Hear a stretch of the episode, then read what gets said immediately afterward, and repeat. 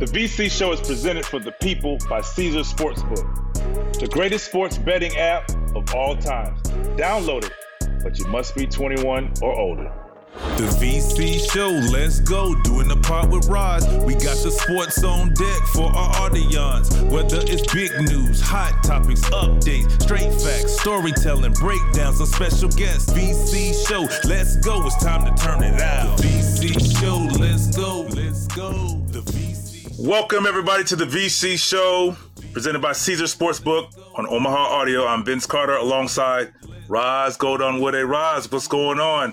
Where in the world are you? And you've been a busy lady lately. I've been trying to hold it down, doing the best I can, but glad you're back. Oh, man, Vince, I know there is nothing that you cannot do. Like, but I've been hustling and moving and shaking and working all of NBA. I see you. And all of NBA All-Star Weekend. First of all, shout out to Salt Lake City. You know, for all the talk of, oh, another cold city, it was beautiful, sunny, yes, brisk, but the city was ready to host. The people were very warm and friendly. It was a wonderful host city, and I really enjoyed all of like the camaraderie of All-Star Weekend. In particular, I did enjoy the dunk contest. I thought it was exciting, the three-point contest, and for me, the way that Africa shined during this All-Star, whether it was during the halftime show, an all Afrobeat halftime show, or the attention to the NBA Africa luncheon, you know that's near and dear to my heart. So this All-Star was special for me. What was your favorite part that you saw, Vince? Oh, man. You know, I'm always obviously glued to Saturday. To me, it's always an honor to be a part of, obviously, Sunday, but it's nothing like All-Star Saturday night. That's what I made time for. I watched, I was excited for De'Aaron Fox. I was excited for a lot of guys that I know who were rookies that I had. So I got a chance to watch some of the rookies. I went back and watched the dunk contest. I didn't watch it live, on purpose, but I went back and watched the dunk contest, and I knew a little bit about Mac McClung coming into it. I had a brief conversation with Jericho Sims. Obviously, I know Kenyon Martin Sr. So there were some guys that I was familiar with, and I was just excited to see a good show because I thought these were athletes, and I was interested to see because I always say this, people get caught up in the fact that we see dunkers that are in-game dunkers that jump extremely high.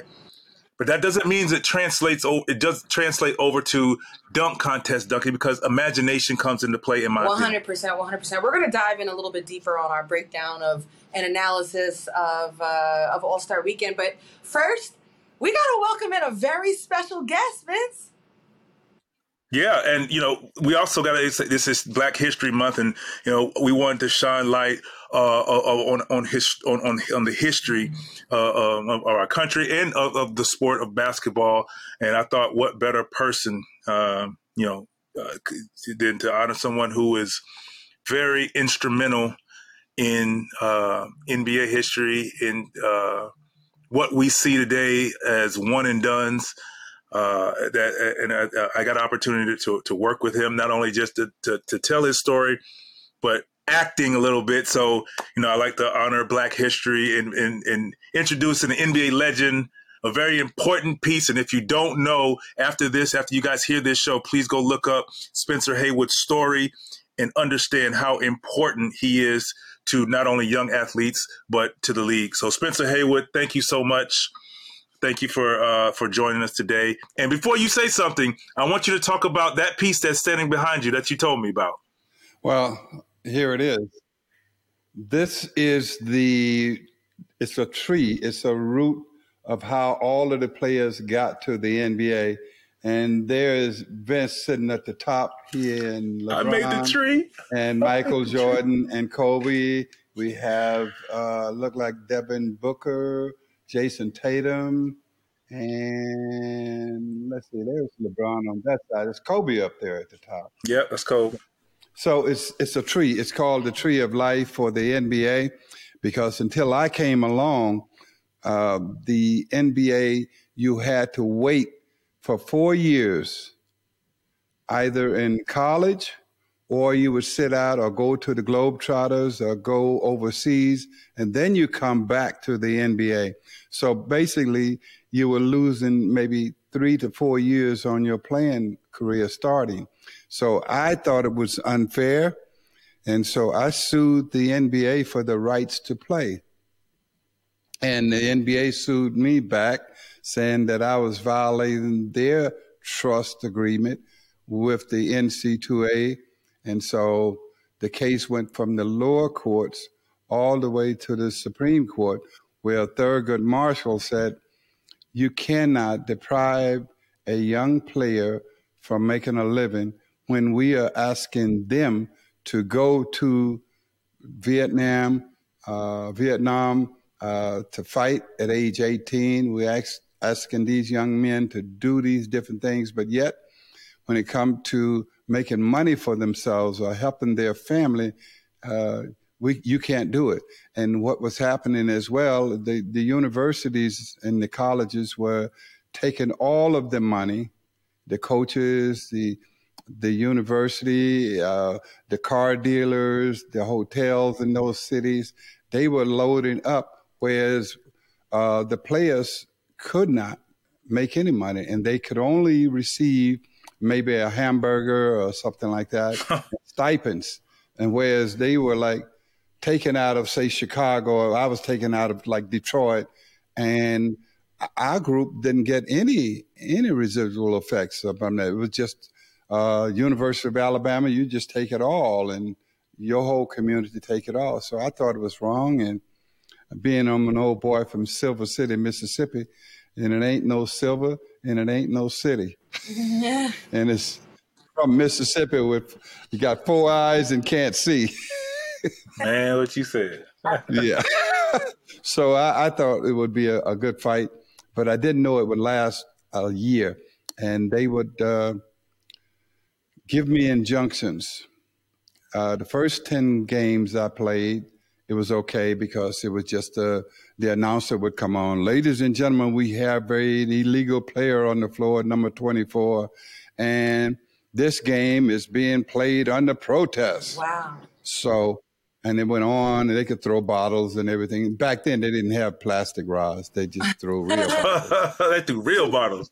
Real bottles, and people yelling, go back to school. And I was like, I can't go back. I played already. Right. Wow. So I'm in violation of the NCAA rules. And then the next time I got an injunction, I mean, they got an injunction for me to stay. So I would sit in Seattle and hang out over at the University of Washington and Seattle University. And the guy that I would hang out with was Rick Welts, the Golden State Warriors. He was our ball boy at the time. And so when I got, yeah, I know. So when I got to Seattle, with the Sonics, Lenny Wilkins was a player coach, and he had on his uniform. Rod Thorne was the assistant coach. He had on his uniform. Wow. Tom Masheri, who is in the Golden State ceiling, he was the associate coach. So we had no one on our team in a suit. Everybody was in uniform. And so we went to Cincinnati. Let me just cut it into it. We went to Cincinnati first, and they said, we got an injunction for Spencer Haywood, and they put me out into the snow because the injunction read this particular night, well, he cannot stay in the locker room and stay warm. We want to put him out into the snow. We're going to break his spirit. So they put me out into the snow, and the security and the police that was guarding me, because I couldn't violate the injunction, they just got angry at how I was being treated. So they put me in the car and said, we're going to lose our job. I don't care. So they protected me that particular night. And Spencer, let it be known that I remember you telling me this, that they put you out in the snow in your uniform. Yeah. You didn't get a chance to change. Yeah. You were in your uniform. I didn't get a chance to change. So I was out with my uniform, and I had my snap warm-ups on the bottom, but it was freezing. And then I get another injunction to play after that injunction ran out for 10 games. Then I get into Chicago, your friend Michael Jordan, you guys from North Carolina and all of that. But anyway, I get into Chicago. Great Hall of Famer Chet Walker saw me warming up on one end, and the Chicago Bulls say that you're hurt. And so he said, looking at Spencer warm up and dunking, I hurt my ankle. So the Bulls sued me for $600,000.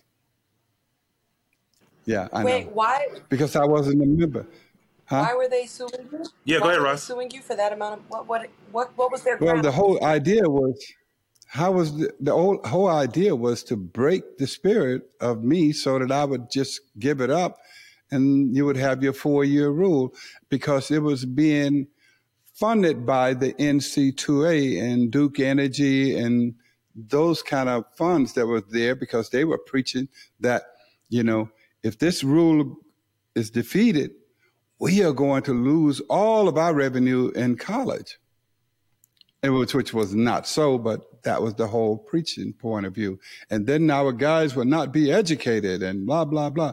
So I finally got a chance to play, and then we had worked our way to the Supreme Court, and Thurgood Marshall says, under the Sherman Antitrust Act, I am going to grant Haywood the right to play, and thus the change of basketball and football forever, NFL and NBA. And I still wasn't a member of the Players Association.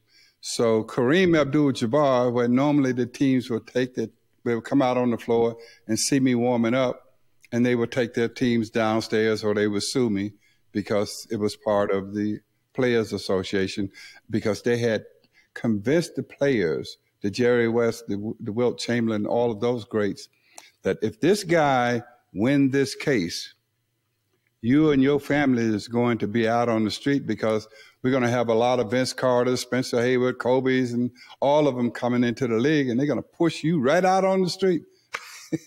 So they didn't support me. And Kareem wouldn't go downstairs. Kareem said, well, no, I want to play against Wood. Man, we've been battling each other, not physically yet, but we wanted to see we were the two best players. And so he didn't go back downstairs, and Sports Illustrated's had a picture of it saying, oh my God, these two guys are the new future of the NBA. And that's when things kind of broken open. And then Wilt Chamberlain, Jerry West, and all of those guys, Oscar Robertson, said, we were just working with the teams and how they were structured. And so welcome home, welcome to the NBA. And from that point in 1971 until today, that case has generated for players and players' salaries and life on their career, $35 billion in player revenue. And a guy like LeBron, for an example, when he broke Kareem's record last week or week before last, he would have been short by 8,341 points if he didn't have this rule. Because he got 4 years to do it. That's interesting. 4 extra years to do it. And that's why when I was sitting with Kareem, Ros, I waved at you. You were like, I'm too busy. I'm too famous. No, I know she didn't. No, she didn't. Spencer, I can't say nothing because she's going to think I'm taking your side. So no, I'm just going to say, I was hustling. No. Me. I was hustling. I know you were working. I know you were working, the girl. But finally, the league decided that on Saturday that they would set Kareem Abdul-Jabbar, Spencer Haywood, and Julius Erving in side by side in a seat, and show what kind of contributions we have made for the NBA. And it was beautiful. And we just talked about it, and Kareem kept hitting me in my elbow and me saying, he wouldn't have broke the record if it wasn't for you. I mean, and what's cool about it is that he's acknowledging that, that he acknowledged obviously that your sacrifice, and also like, hey, if he didn't, he'd have been 8,000 points short. Right. That messed me up. No, but one of the things I'm taking away from listening to you, Spencer, is, you know, camaraderie and advocacy of the players around you was important in seeing your fight and your fight for this go through, and listening to what you went through, the sacrifice, the injustice thrown your way as people try to discourage you. Once you broke through, once there was legislation around this, let's fast forward to now. You're seeing player movement, player empowerment. You're seeing young players not only getting to leave early, but now having NIL legislation, name, image, likeness. You know, this all, I think, trickles from your case.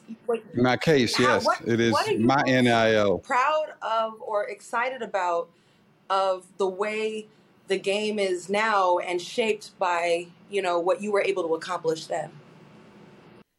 Well, I'm so proud that young players like LeBron, we'll use him as an example, guys who are able to come into the NBA, bring their whole posse of people, their families, their mothers, their fathers, their brothers, their sisters, and it brought generational wealth to Black folks because we wasn't in the picture before. And so this ruling helped those people, as well as now last year, the NIL, they reached out to me about what did I think about the NIL. And I said, it's about time you pay the players, because you can't continue to have me picking all of the cotton and you reap all of the benefits. You sit on the porch drinking a mint julep saying, man, they sure did work hard in the fields today, but you get no reward. So that's what I see about it. And I was very pleased to see the NFL this year. They did mention it, that Patrick Mahomes was under my ruling as the quarterback this year that won the Super Bowl. So I was like, finally. So it's just been a lot of excitement. I spent some time with Kobe before he passed. We were working on the movie of my life because he thought it would be something that he would want to produce and make it happen perfectly. And then he passed, God rest his soul, and his great daughter. But yeah, that was something special. But I do have something even special that's happening now, but I guess my company that I just signed with for the movie rights don't want me to talk about it as much. So I'll mention it to you that we have a major motion picture that is coming to explain the whole story to all of the young players, because they don't know who I am right. or what I did. So that's going to help enlighten them on this. And it's a major motion picture. For those watching right now who may not, you know, might be of a younger generation, real quick, just to catch you up, we're talking to Spencer Haywood, Hall of Famer, inducted in 2015. We're talking to NBA champion, 1980. Let's talk about 1969 ABA Rookie of the Year and MVP in the same season. And then, of course, what we just detailed here, successful court litigation sued the NBA over eligibility and won in the Supreme Court, creating underclassmen and draft eligibility. So lots to discuss here. You're multifaceted. Don't forget the Olympics. Okay, and Olympia. I'm reading what they put here. Yeah. Well, the 68 Olympics was very interesting, too, because I wasn't supposed to try out because I was too young.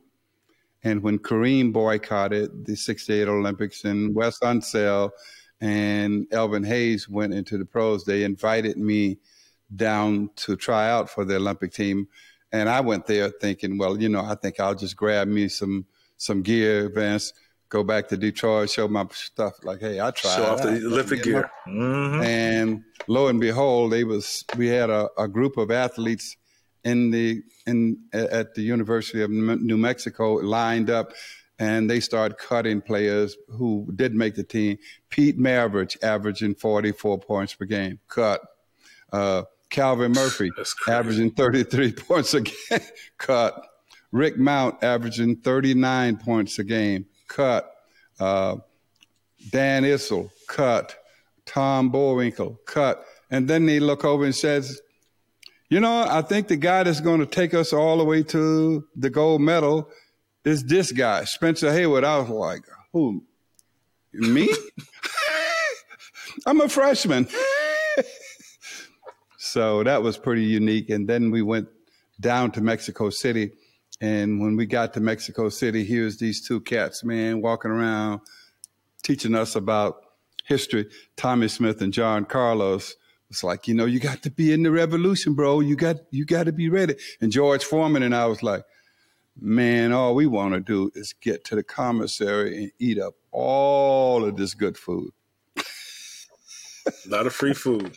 Now, yeah. Hey, real quick, did you get any backlash from like the Calvin Murphys and the Pete Maravichs?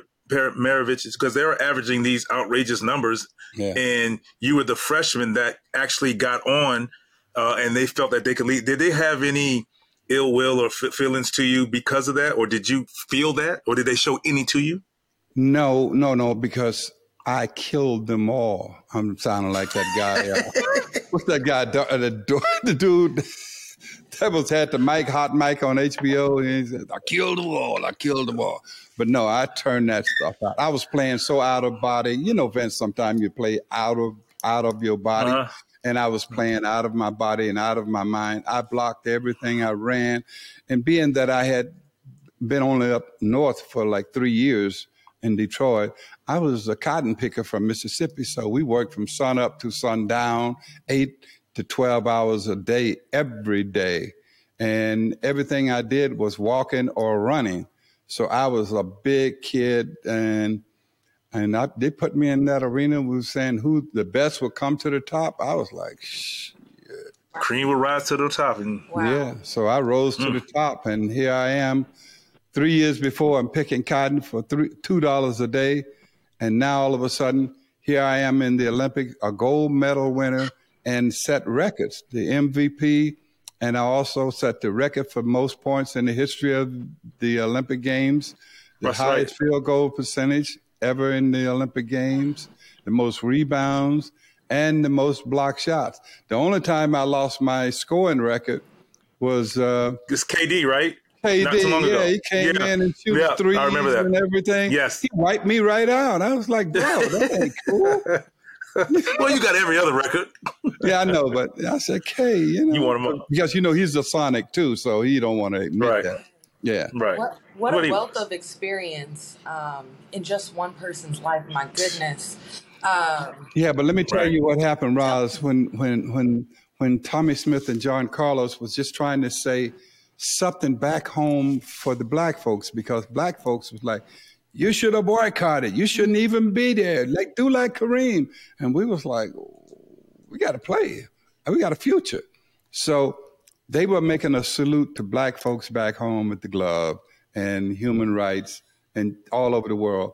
But Avery Brundage, who was a friend of Adolf Hitler, was the head of the Olympics. He came in, he was a Nazi. He kicked them out of the compounds where we were staying, marched them right through all of us as Olympic players. And we're like, what you doing? Why are you doing this? They won bronze and they won gold. And we want to make it an example. You guys can't say another word.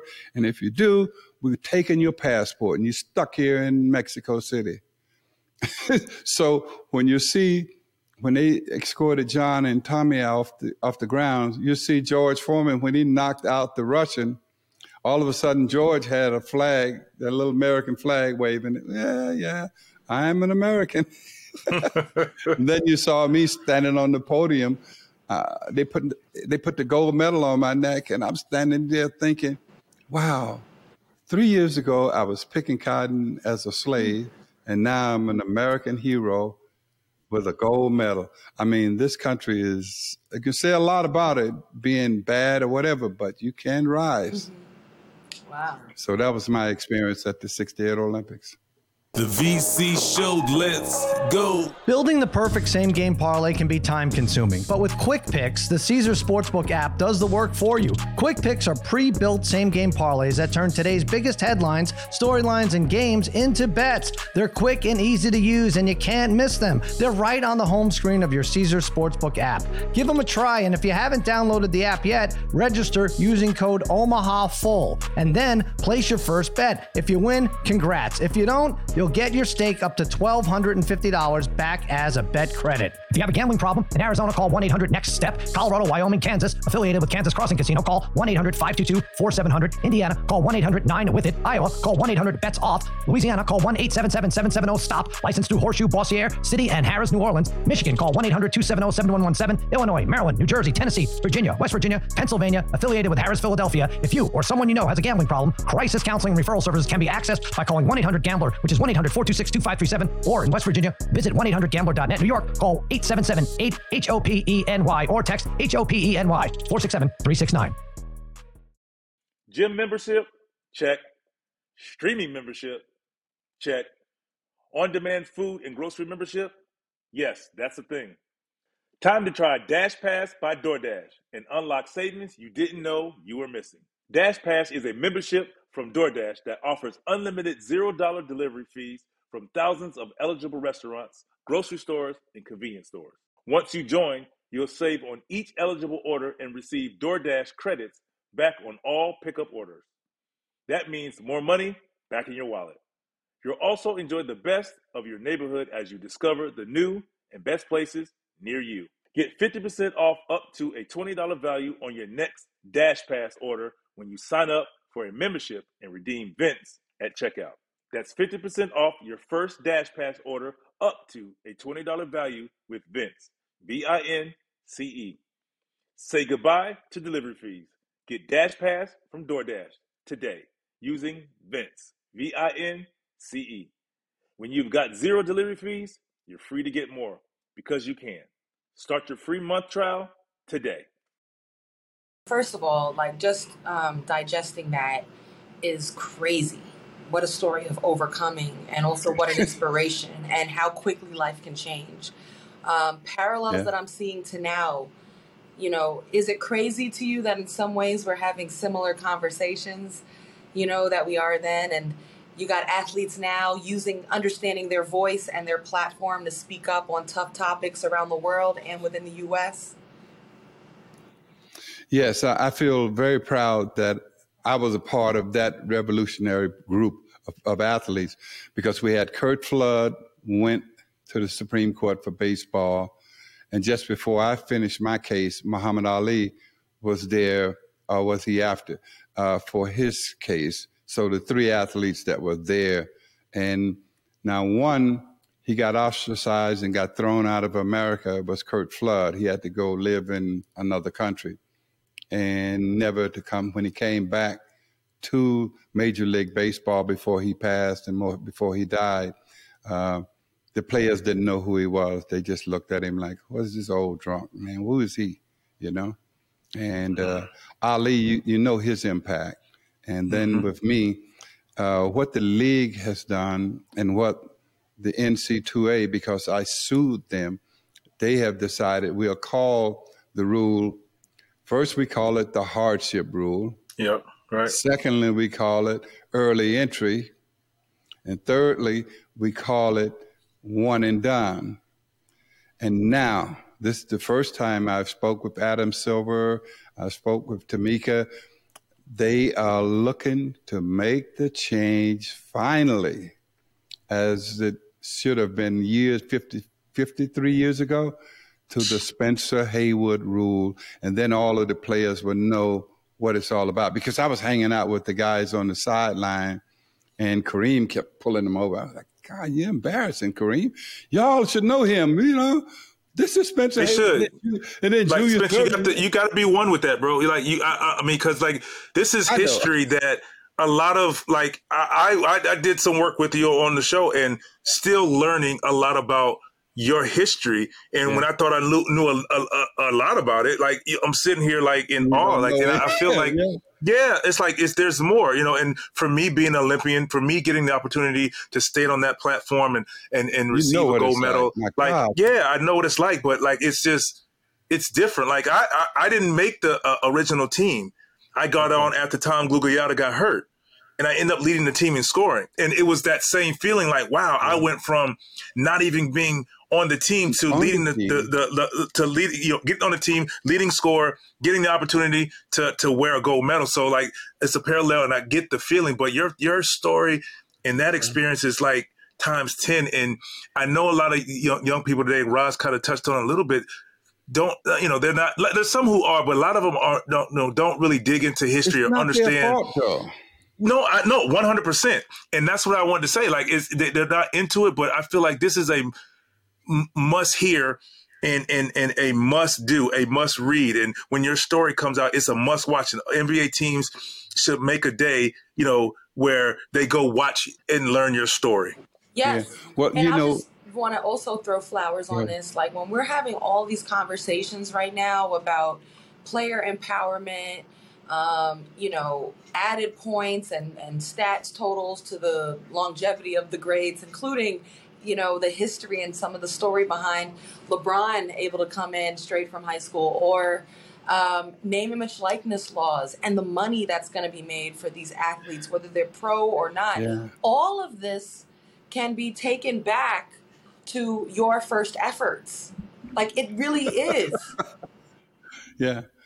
Ros, let me say one thing. The one player, retired or current, that has had me on his show is that man you're sitting next to, Vince Carter, is the only one that ever brought me out of, you know, out front and said, let's do some history a little bit. Let's do some history.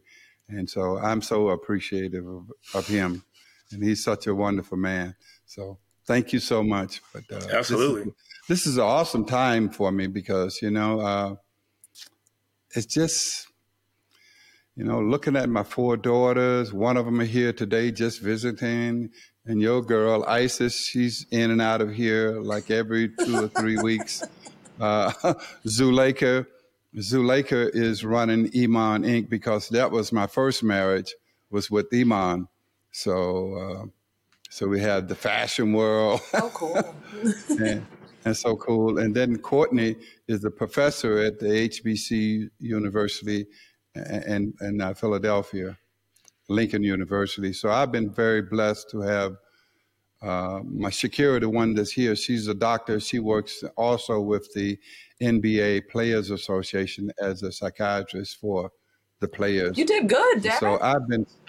Yeah, I did good. So, well, they did good. They did good. You were, I just laid the groundwork. Girl dad before we even had the term. Girl dad. Right. Fully girls. What's it like to be someone who dominated on a male sports stage and then come up and want to guide 4 young girls into womanhood? Yeah, well, that was a beautiful experience because one of my first experience with my daughters.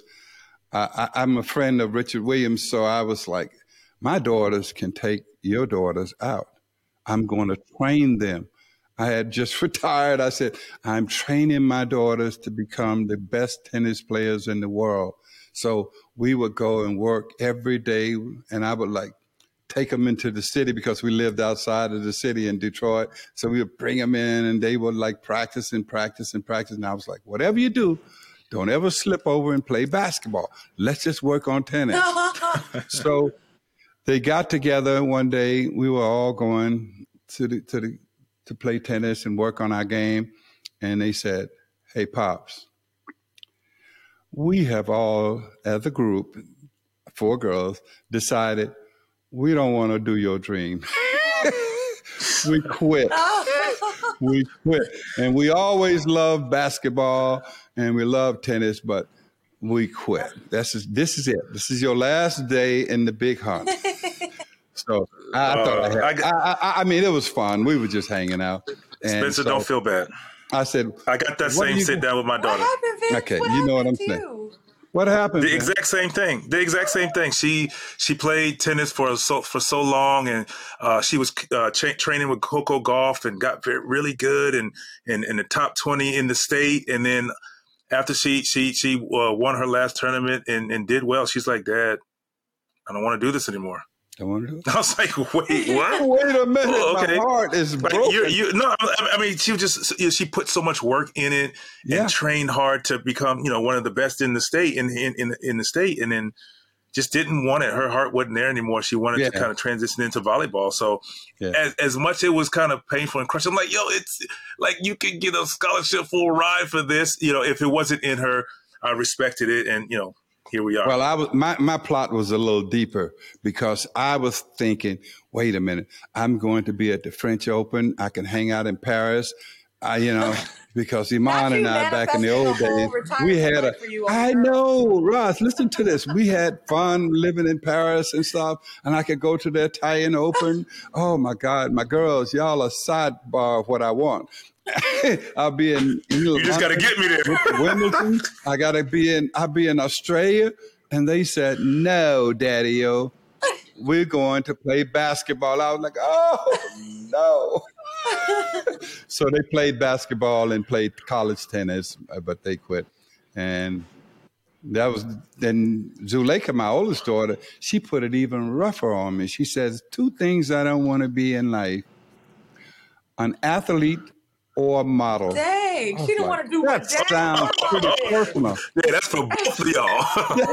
That sounds very personal, ladies. So I had so much fun growing up with my daughters. That's why they all come back and forth. And my last two, we lost. They lost their mother 6 months ago. My wife died after 36 years of hanging out, me and her. And married for 33, so I miss her a lot. But I know she's hovering over me and guiding all of this stuff, and she's opening those other doors for you. Yeah, open all of these doors. Yes, exactly. And she looked just like Isis, so I can look at Isis and say, "Hey, my Isis is so stunning, like showstopper." Takes after her. But no, I did know your family was going. You know how she got that name, right? And I want to wish just. May she rest in peace and peace for your family. We appreciate the insight on fatherhood here. I mean, there's just so much versatility in the way you've existed in your life. Breaking news, Manscaped now sells beard products. That's right. They are once again revolutionizing men's grooming with the brand new Beard Hedger Pro Kit. From a beard trim to a fresh shave, the technology behind the Beard Hedger Pro Kit allows you to shape your signature beard look. And right now, you can go to manscaped.com and use the code VCSHOW for 20% off and free shipping. It's time to tame your mane. No one likes a weird beard, so say goodbye to all your stubble trouble with Manscaped's Pro Beard Kit. It all starts with the Beard Hedger. This thing is a juggernaut of fixing faces. First off, this cordless trimmer has a rotary wheel that gives you 20 hair cutting lengths, all with one guard. So no more messy drawers full of extra add-ons. The Pro Kit doesn't end there. You'll also get beard shampoo and conditioner, beard oil, and beard balm. The Pro Beard Kit also comes with 3 free gifts, a beard brush, comb, and scissors to ensure your beard is ready to impress. So get 20% off and free shipping with the code VCShow at manscaped.com. That's 20% off with free shipping at manscaped.com and use the code VCShow. Manscaped Beard Hedger. 1 stroke, 1 guard, 20 lengths. I'm going to take you to another chapter of your life, Spencer. Let's look at that Lakers season that HBO's Winning Time focused on following the Lakers' dramatic 1980 season where the championship was won. They casted actor Wood Harris as you. Winning Time has been a huge hit. So how do you feel about the way HBO depicted you and those Lakers? Well, I think some of the players I spent, we went to Hawaii together, Kareem, all of us recently, and we talked about it and everything. But I had no problem in my depiction because I got to Los Angeles and I fell in with a bad group of people and I started freebasing cocaine. And that's a fast track. That's not like, you know, if you snort it, you might survive a year, but freebasing was like, you know, 6 months, you just see some crazy stuff happen. So, and when I got there, I came in from New Orleans averaging 24 points and 10 rebounds per game. And I didn't report to Utah, so the Utah fans were a little pissed off at me this weekend when I showed up. So I forced the trade because Iman wanted to continue to work and we couldn't get any work in Utah and she wanted to act. So we was in L.A. And Vince, the first quarter of the season, I was doing really great. But then it started decaying my game. I started losing my hands. And I would always blame it on Magic because he was a rookie. So we would be in the, you know, film room, looking at our film, looking at our stuff. And I was like, Pat Riley and Westhead would always say, Spencer, why are you not rebounding? You average 10 rebounds a game. What are you doing? I said, it's not me. Because I was in total denial. It's not me, it's Kareem. Look, watch this. He shoot the hook, the sky hook. He is making 60% of them. And then the other 60%, I run to the other side to get the rebound. It rolls off on the other side. It's on Kareem. And, and it says, well, why are you losing your hands? What happened with your hands? Oh, I said, oh my God, that's Magic. He's Magic with the bad passes. Yeah, it couldn't say it on the film, bitch, because it was like, right. Hit me in my hand, and I was like, well, I got too much spin on the ball. He puts too much spin on my ball, and everybody else's ball is like perfect. Perfect. So I was going through my whole denial principle, and then I got worse. I had lost 15 pounds.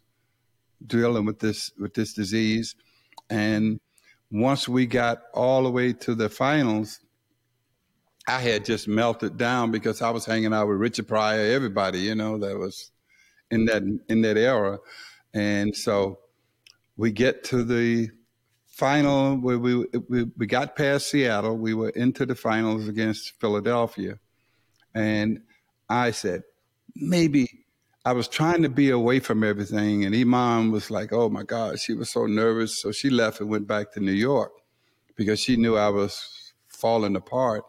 And her sister Nadia stayed with me in Los Angeles. So I took a little ride with some crazy people just before the finals.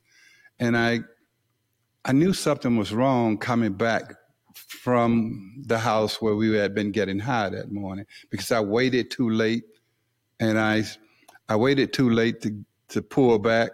We had like 2 hours before practice. I had to come across Los Angeles. So I was driving my car and I get over to Los Cienega and down before we get to the arena. I'm sitting there and I'm trying to figure out, why are these people blowing their horn at me? I had been sitting there for 10 minutes because I had went to sleep in my car. I could have happened on the highway, could have happened on the freeway. I would have been dead.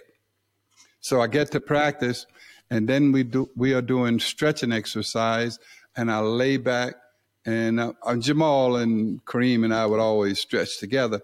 So I fall asleep again. So they says, well, you got to go home. We got to win the championship. So I go home and regroup, and then I get to the game. Kareem is on the free throw line. I got a ball because I've lost my hands. The ball slips out of my hand, fall out. This is a point of like important point in the game. The ball, tennis ball, roll on the floor. Kareem looking at me like. So I kind of got myself together, and Julius Erving, we were playing against Julius, and Julius was like, man, you got to get this together, man. You know, you're in the finals. What's going on? What? Because we've been friends for years. So, and then all of a sudden, Westhead decided, well, we think we should suspend him because we got enough to win the championship. We don't need him anymore. We got past Seattle. And so that's how I got suspended from the team. So I was sitting in my home in Inglewood and just being just all in a bad place with a lot of bad people. And then I get this knock on my door, and it's Dr. Vandaway, Kiki Vandaway's father. And he said, you got to go with me. So he took me over to his home and just wouldn't let me leave the home and prayed with me, prayed over me. And then when the season ended, Kareem came over, and he was like, man, we got the championship, but we miss you and we love you, but we ain't going to give you no full playoff share because you're going and get worse. So they took my playoff. We love you, but you're not getting the money. You're not going to get the money. Wow. Because they were trying to protect me. They didn't know how to. Of course. We didn't have no treatment facilities back then. So they said, well, we'll take the playoff share and give it to him later because I know who he's hanging with and I know what he's going to do. And because I was slipping, and then later on, and then they said, well, you're going to have to go to Italy to play, to clean out because we don't have, anything. So I said, please take me, let me go someplace. I just want to get well again. So I get over there and I'm going through my physical and the doctor's telling me I had a slight heart attack smoking that mess. I was like, wow, I was that close to dying? So I got myself together and they loved me up.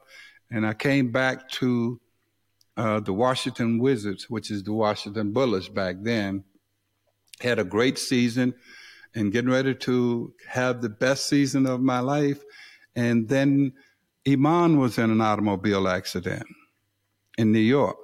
So I had my young daughter, Zuleika. I had her sister, Nadia. And Idul stayed with us because, Somalia was going through exile and they didn't have green cards. So I brought all of her family and lived with me in New York. So I had to go home. And that's how I ended my career, right at home. But I went through my sobriety. I went through treatment. I did treatment for first my 30 days, and then the counselor scared me and said, "You're going to need more. You're no good. You can't wait to get high." And sure enough, in my mind, I was thinking, I can manage my getting high now. So I did another 60 days. Then I drove my car all across the country, making meetings, and I was sitting on the bank behind my house in Mississippi, trying to figure out what happened. And then going through the history of my family, I've lost 4 brothers and sisters to alcoholism because the disease is in our gene. And now I'm going into my 38th year of sobriety because that's awesome. I worked the program, and Shakira, my daughter that's here now, she used to go with me to see my psychologist. And so she would sit in the lobby, and so she ended up being a doctor and a psychologist because of my problem. And so I've been so grateful and so much gratitude. And that's what happened in LA. That's the story, Ros. Wow. Kind of deep, but that's what happened. Kind of. Yeah. Kind of deep. When you think too, though, like where the trajectory of your life, you're talking about somebody who went from working hard labor, mm-hmm. to suddenly you're in the NBA, you're in all these types of high level, crowds, you're in the Olympics, you've got attention, you've got money now. Like now there was no rookie symposium there was no mental health coach or sports psychologist to help you through this. And it speaks to like the importance of these topics that have become more relevant now. But back then there was no support. There was nothing, no support. In fact, when I went to see the psychologist, my psychiatrist first with Iman, when we were just settling into New York and after retirement, I went in and I was trying to figure out, I don't have no problem, so why am I here? Maybe she got a problem, but not me, And so I listened to him and I started talking, and then he said, well, Iman, you got to go out. You got to get out of the room. And so then we start talking. We start dealing with how I grew up in Mississippi, the whole Klan thing that I lived through and how they were shooting at us at night. And it's just so much stuff started boiling over. And I said, I walked out of there. I said, I think I found a place to hang. So that's been my life, you know, going and talking it out. I don't carry no baggage with me. And so I just dump it in. And so what happened was then I became the chairman of the board for the NBA retired players. The first thing out of my box were, we need health insurance. So Chris Paul, LeBron James, Steph Curry, and those guys said, we're going to give you the same health insurance that we got. So at that same time, Nate Archibald, Hall of Famer, great guard of all times, one of the, he was dying because he had needed a heart transplant. So we got him that heart transplant. Earl Monroe had hip problems. We got all of those things straight. So that's been my little mission, working with my guys, the older guys, and hanging around with the young guys, listening to them telling me about old days.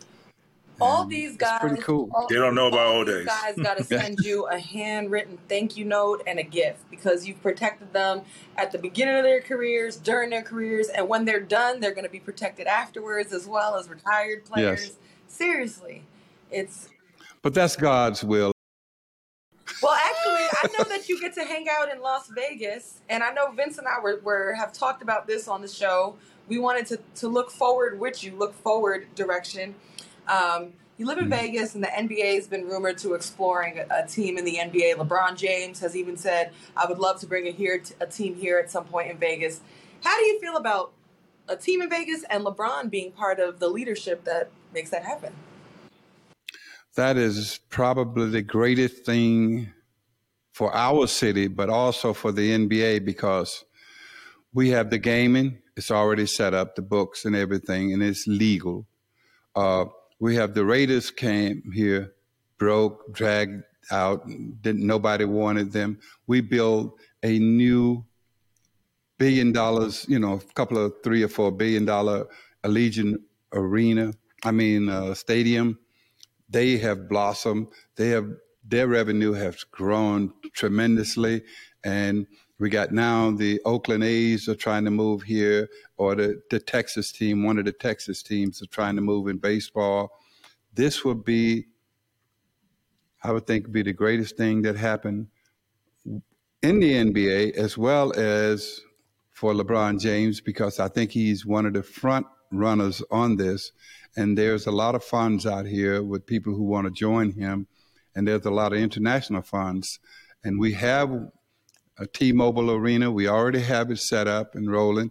And in the meantime, the Liwikis, who was trying to build the franchise in Seattle, because the Sonics, you got to have, when you come back with the expansion, you're going to have two teams coming in, because otherwise it would be unbalanced. So you're bringing back the Sonics, where my jerseys and all of my stuff is in storage, because I didn't want to let them take my stuff too. OKC. Lenny Wilkins' stuff is in storage. Gary Payton's stuff is in storage. So we all going to have a big day up there in the 2.5 years when they come back. And here you have LeBron, who has gave the league so much, and now he's an owner, and he might get a chance to play, Vince, with his young son for 1 year here in Vegas. It's going to be something special. So that's my joy of him having that franchise. Let's talk about your podcast. Tell us about the Spencer Haywood rule in your podcast. You get to tell your story every day, and we're truly thankful, first of all, that you're telling our story here on the VC show, and all of our listeners kind of get to kind of take a walk through history, because it's one thing, you know, sidebar to read about history. It's another thing having history in front of you and telling the actual story, because now you don't get history mistaken. And I've told you this before, but tell us about the Spencer Haywood rule. The podcast is something that I do it's like going to therapy. You know, I get a chance to talk about basketball, life, and I spend a lot of time. I've had Chuck D as one of my guests. We did hip hop and the history of hip hop, what it was all about, how it came about. So I've had those kind of people on, and I've had the NBA chief psychologist for the Players Association. We've done a couple of podcasts together, and in terms of just the mental health aspect that players need and their families. You know, we keep saying the player need it, but their families need it as well, opening up those avenues.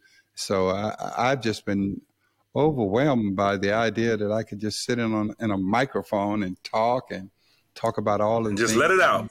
Just let it all out. So it's been awesome. It's been awesome. It's called the Spencer Haywood Rule Podcast. You can get it anywhere on your podcast search, and it's fun for me, and it's also it gives me a chance to talk about recovery. It gives me a chance to tell people about my fall, because it was a horrible fall, you know, to be up top and fall to the bottom, and I survived and didn't die, because we have a lot of people that didn't make it. And so I got a lot of gratitude. And then one podcast I'm getting ready to do, Roz, is about a father and daughter relationship. Oh, that's amazing. Where, you know, I want to get into it with all four of my girls and let them tell bad stories about me. But I think that would be cool though, Spencer. Think about this, because like all of your daughters can talk about, like you talk about your rise and your fall and your rise again, and your daughters can kind of talk about the experience going through that, because it's going to help heal and educate other kids who are going through that, who don't understand or know how to handle it or recover from it. So I think that will be therapy for them as well. So I think that's a cool idea. It's a great idea. I mean, I can't wait for them all to, we sit down and do this. But I had to take a break because of my loss of my Linda for all of those years together with her. So now I'm back. I feel good. I feel rejuvenated. Thanks to you guys. Well, Spencer, we thank you. Yeah, man, we thank you so much for doing this. Last, I want to ask you one question. Do you still play basketball? Do you still shoot around? Do you still fool around on the court when you get that opportunity? Yeah, I do. I play a little bit over at, Shaquille O'Neal's son is here with the G League.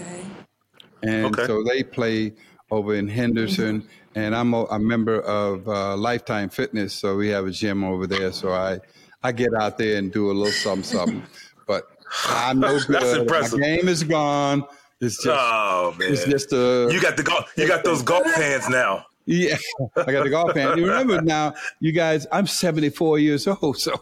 I know, but yeah, you said you're doing a little something. That's saying something. Yeah, my nephew lives out here, and he's a former military person, and they play, and it's Ricky Sober's son. He plays in the league. So I get over and look at the guys and watch everybody play. So I got a little something. And I got two grandsons coming up. And a granddaughter. Well, once again, we thank you so much for your time. Welcome back. You know, I know you feel rejuvenated. We're so thankful. I'm thankful. I know Roz is, for not only having you on here. You know how I feel about you and you telling your story. Thank you so much once again. You guys, I hope you guys enjoyed the VC show. We're signing off. Spencer Haywood, Roz, VC, we out. Let's go. Thanks. Hey.